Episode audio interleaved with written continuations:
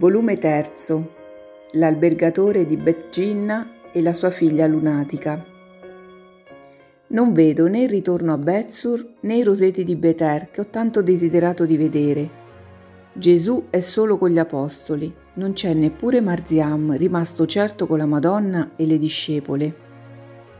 Il luogo è molto montagnoso, ma anche molto ricco di vegetazione con boschi di conifere, meglio di alberi da pinoli, e l'odore delle resine si spande per ogni dove, balsamico e vitalizzatore. E attraverso questi monti verdi Gesù cammina, voltando le spalle all'Oriente insieme ai suoi. Sento che ragionano di Elisa, che è apparsa molto mutata e persuasa a seguire Giovanna nella sua tenuta di Beter, e della bontà di Giovanna, e che parlano anche del nuovo giro da fare andando verso le fertili pianure che precedono la marina. E nomi di glorie passate riaffiorano, suscitando racconti, domande, spiegazioni e discussioni bonarie. Quando saremo sulla cima di questo monte, vi mostrerò dall'alto tutte le zone che vi interessano. Potrete da esse trarre pensieri per le vostre parole al popolo ma come facciamo, mio signore? Io non sono buono, geme Andrea. E a lui si associano Pietro e Giacomo. Siamo i più disgraziati noi. Oh, per questo anch'io non sono meglio. Fosse oro e argento potrei parlarne, ma di queste cose, dice Tommaso. Ed io? Che ero io? chiede Matteo. Ma tu non hai paura del pubblico, tu sai discutere, ribatte Andrea. Ma su altre cose, replica Matteo. Eh già, ma... Insomma, tu sai già quello che vorrei dire e fa conto che te lo abbia detto. Il fatto è che tu vali più di noi, dice Pietro. Ma miei cari, non c'è bisogno di andare nel sublime. Dite semplicemente quello che pensate, con la vostra convinzione. Credete che quando uno è convinto persuade sempre, dice Gesù. Ma Giuda di Cheriot supplica, dacci molti spunti tu, Un'idea bendata può servire a molte cose. Questi posti sono rimasti senza una parola su di te, io credo, perché nessuno mostra di conoscerti. È perché qui c'è ancora molto vento che viene dal Moria, sterilisce, risponde Pietro. È perché non si è seminato, ma noi semineremo, ribatte l'Iscariota sicuro, reso felice dai primi successi. La vetta del monte è raggiunta.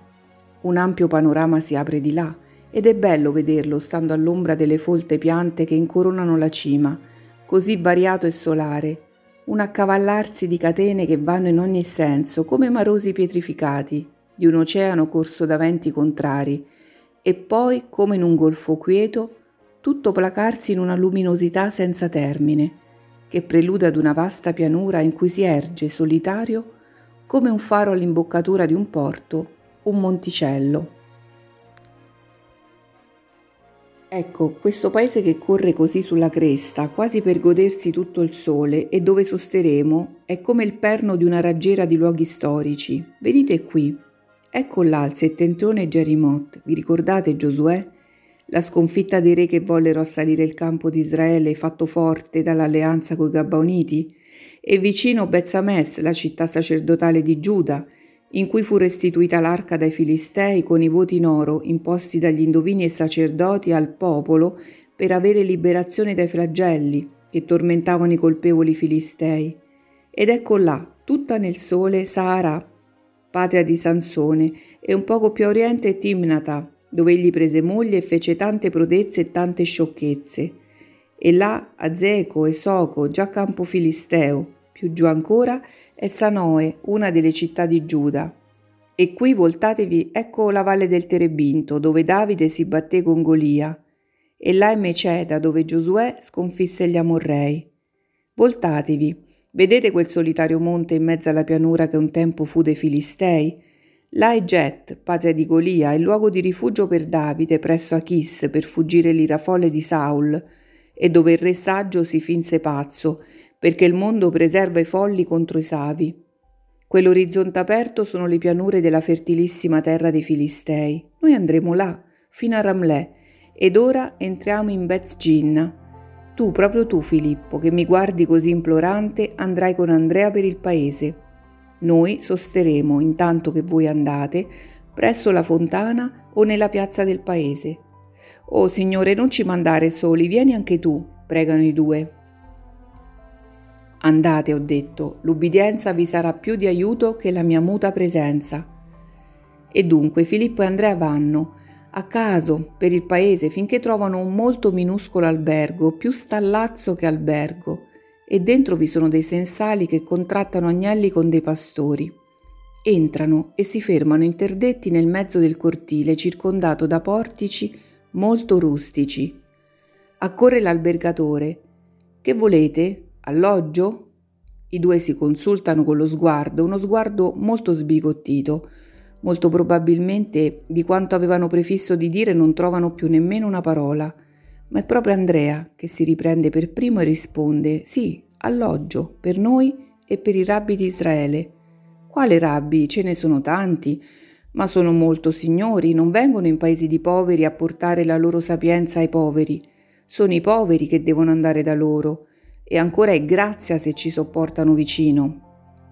Il rabbi di Israele è uno solo ed egli viene proprio a portare la buona novella ai poveri e più poveri e più peccatori sono e più li cerca, li avvicina, risponde dolcemente Andrea. Ma allora non farà denaro. Non ne cerca delle ricchezze, è povero, è buono. La sua giornata è piena quando può salvare un'anima, risponde ancora Andrea. Mm, è la prima volta che sento che un rabbi è buono e povero. Il Battista è povero, ma è severo. Tutti gli altri sono severi e ricchi, avidi come sanguisughe. Avete udito voi? Venite qui voi che girate il mondo. Questi uomini dicono che c'è un maestro povero, buono, che viene a cercare i poveri e i peccatori. Ah, deve essere quello che veste di bianco come un'essenita. L'ho visto qualche tempo fa a Gerico dice un sensale. No, quello è solo, deve essere quello di cui parlava Toma, perché si era trovato per caso a parlare di lui con dei pastori del Libano, risponde un alto pastore nervoluto. Sì, proprio, e viene fin qui se era sul Libano. Per i tuoi occhi di gatto, esclama un altro. Mentre l'oste parla e ascolta con i suoi clienti, i due apostoli sono rimasti in mezzo al cortile come due pioli. Infine un uomo dice: Ehi voi, venite qui. Chi è? Da dove viene questo che dite? È Gesù, di Giuseppe, di Nazareth, dice serio Filippo, e sta come chi attende di essere schernito. Ma Andrea aggiunge, è il predetto Messia. Io ve ne scongiuro per il vostro bene, ascoltatelo. Voi avete nominato il Battista. Ebbene, io ero con lui e lui ci indicò Gesù che passava dicendo, Ecco l'agnello di Dio che toglie i peccati del mondo. Quando Gesù scese al battesimo nel Giordano si aprirono i cieli e una voce gridò, Ecco il mio figlio diletto nel quale io mi sono compiaciuto. E l'amore di Dio scese come una colomba a splendere sul suo capo. Lo vedi, è proprio il Nazareno? Ma dite un poco, voi che vi dite suoi amici. Amici? No, apostoli, discepoli siamo e mandati da lui per annunciarne l'arrivo, perché chi ha bisogno di salvezza va da lui, corregge Andrea. Va bene, ma dite un poco, è proprio come lo dicono alcuni, ossia un santo più santo del Battista o è un demonio come lo dicono gli altri? Voi che ci state insieme, perché se siete discepoli ci starete insieme. Dite un poco e con sincerità, è vero che è lusturioso e crapulone? Che ama le meretrici e i pubblicani? Che è negromante e nella notte evoca gli spiriti per sapere i segreti dei cuori? Ma perché chiedi a questi uomini questo? Chiedi piuttosto se è vero che è buono. Questi due se ne avranno male, se ne andranno dicendo a Rabbì le nostre male ragioni e ne saremo maledetti. Non si sa mai. Dio o diavolo che sia, è sempre meglio trattarlo bene. Questa volta è Filippo che parla vi possiamo rispondere con sincerità perché nulla di brutto è da tenere occulto. Egli, il Maestro nostro, è il santo fra i santi. La sua giornata passa nelle fatiche dell'ammaestramento, instancabile va di luogo in luogo, cercando i cuori. La sua notte la passa pregando per noi. Non sdegna la tavola e l'amicizia, ma non per utile proprio, bensì per avvicinare chi altrimenti sarebbe non accostabile non respinge pubblicani e meretrici, ma solo per redimerli. segna la sua via di miracoli, di redenzioni e di miracoli sulle malattie. Gli ubbidiscono i venti e il mare, ma non ha bisogno di alcuno per operare prodigi, né di evocare spiriti per conoscere i cuori. E come può? Hai detto che gli ubbidiscono i venti e il mare, ma sono cose senza ragione. Come può comandare loro? chiede l'oste. Rispondimi, uomo, secondo te è più difficile comandare al vento e al mare o alla morte? Per Giove, ma alla morte non si comanda. Al mare si può buttare dell'olio, si può porre le vele, si può saggiamente non andare su di esso. Al vento si possono opporre i serrami delle porte, ma la morte non si comanda. Non c'è olio che la calmi, non c'è vela che messa alla nostra navicella la faccia tanto rapida da distanziare la morte. E non ci sono serrami per essa. Quando vuole venire, passa, anche se sono dati chiavistelli. Eh, nessuno comanda a questa regina. Eppure il Maestro nostro la comanda, non solo quando è vicina, ma anche quando ha già preso. Un giovane di Naim era per essere messo nella bocca orrenda del sepolcro ed egli disse, Io te lo dico, alzati. E il giovane tornò vivo. Naim non è fra gli iperborei, potete andare a vedere. Ma così, alla presenza di tutti, sulla via, alla presenza di tutta Naim, Oste e cliente si guardano in silenzio, poi l'oste dice: Ma le farà per gli amici, eh, quelle cose lì. No, uomo, per tutti quelli che credono in lui, e non ad essi soli. È la pietà sulla terra, credilo. Nessuno si volge a lui per niente. Udite voi tutti, non vi è alcuno fra voi che soffra e pianga per malattie di famiglie, per dubbi, per rimorsi, per tentazioni, per ignoranza.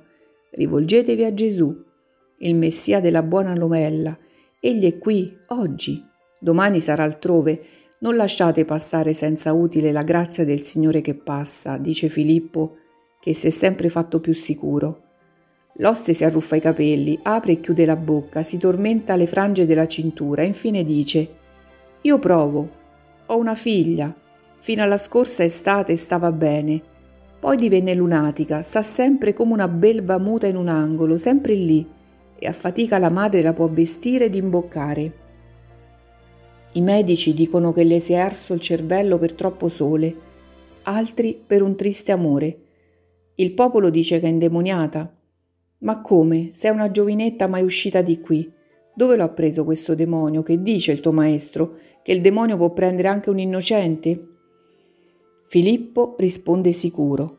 Sì, per tormentare i parenti e portarli alla disperazione. E lui li guarisce i lunatici? Devo sperare? Devi credere, dice svelto Andrea, e racconta il miracolo dei Gerazzeni terminando. Se quelli che erano legione in cuori di peccatori fuggirono così, come non fuggirà quello penetrato a forza nel cuore giovinetto? Io te lo dico, uomo, a chi spera in lui l'impossibile diviene facile come respirare. Io ho visto le opere del mio Signore e testimonio del suo potere. Oh, allora chi di voi lo va a chiamare? Io stesso, uomo, attendimi tosto. E Andrea va lesto, mentre Filippo resta a parlare. Quando Andrea vede Gesù fermo sotto un androne per fuggire il sole implacabile che empie la piazzetta del paese, gli corre incontro dicendo Vieni, vieni maestro, la figlia dell'alberghiere è lunatica.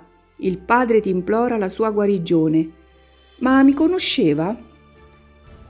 No, maestro, abbiamo cercato di farti conoscere. E lo avete fatto. Quando uno giunge a credere che io posso guarire un male senza rimedio, è già avanti nella fede. E voi avevate paura di non saper fare. Che avete detto? Non te lo saprei neppure dire, abbiamo detto quello che pensiamo di te e le tue opere. Soprattutto abbiamo detto che tu sei l'amore e la pietà. Ti conosce così male il mondo ma voi mi conoscete bene e questo basta. Il piccolo albergo è raggiunto, tutti i clienti sono sulla porta, curiosi, in mezzo con Filippo e l'oste che continua a monologare fra sé. Quando vede Gesù gli corre incontro, Maestro, Signore, Gesù, io, io credo, io credo tanto che tu sei tu, che sai tutto, che vedi tutto, che conosci tutto, che puoi tutto. Tanto lo credo che ti dico, abbi pietà della mia figlia, benché io abbia molte colpe sul cuore. Non sulla mia creatura il castigo per essere stato disonesto nel mio mestiere. Non sarò più esoso, lo giuro. Tu vedi il mio cuore col passato e col suo pensiero di ora. Perdono, pietà, maestro, e io parlerò di te a tutti che vengono qui nella mia casa. L'uomo è in ginocchio. Gesù gli dice, alzati e persevera nei sentimenti di ora. Conducimi da tua figlia. È in una stalla, Signore. L'afa fa di lei una ancora più malata e non vuole uscire. Non importa, andrò io da lei, non è l'afa, è che il demonio mi sente venire. Entrano nel cortile, da esso in una stalla oscura, e tutti gli altri dietro. La fanciulla spettinata, sparuta, si agita nell'angolo più oscuro e come vede Gesù urla Indietro, indietro! Non mi disturbare, tu sei il Cristo del Signore, io sono un tuo percosso, lasciami stare, perché sempre vieni sui miei passi? Esci da costei, vattene, lo voglio, rendi a Dio la tua preda e taci. Un urlo straziante, uno scatto, un afflosciarsi di corpo sulla paglia, e poi calme, tristi, stupite le domande. Dove sono? Perché qui? Chi sono costoro? E l'invocazione Mamma della giovinetta che si vergogna di essere senza velo con una veste lacerata davanti agli occhi di molti estranei. Oh Signore eterno, ma è guarita! È strano a vedersi nel rubicondo e colorito oste un pianto da bambino. È felice, piange, non sapendo che baciare le mani di Gesù, mentre la madre piange fra la corona degli stupiti figlioletti e bacia la sua primogenita liberata dal demonio. I presenti sono tutti un vocio e altri accorrono per vedere il prodigio. La corte è piena. Resta, Signore, viene la sera, sosta sotto il mio tetto. Siamo in tredici, uomo. Foste anche trecento sarebbe nulla. So ciò che vuoi dire ma Samuele, avido e disonesto, è morto, Signore, è andato via anche il mio demonio. Ora c'è il nuovo Samuele e farà ancora l'alberghiere, ma da santo. Vieni, vieni con me che ti onori come un re, come un Dio, quale sei. Oh benedetto il sole di oggi che mi ti ha portato.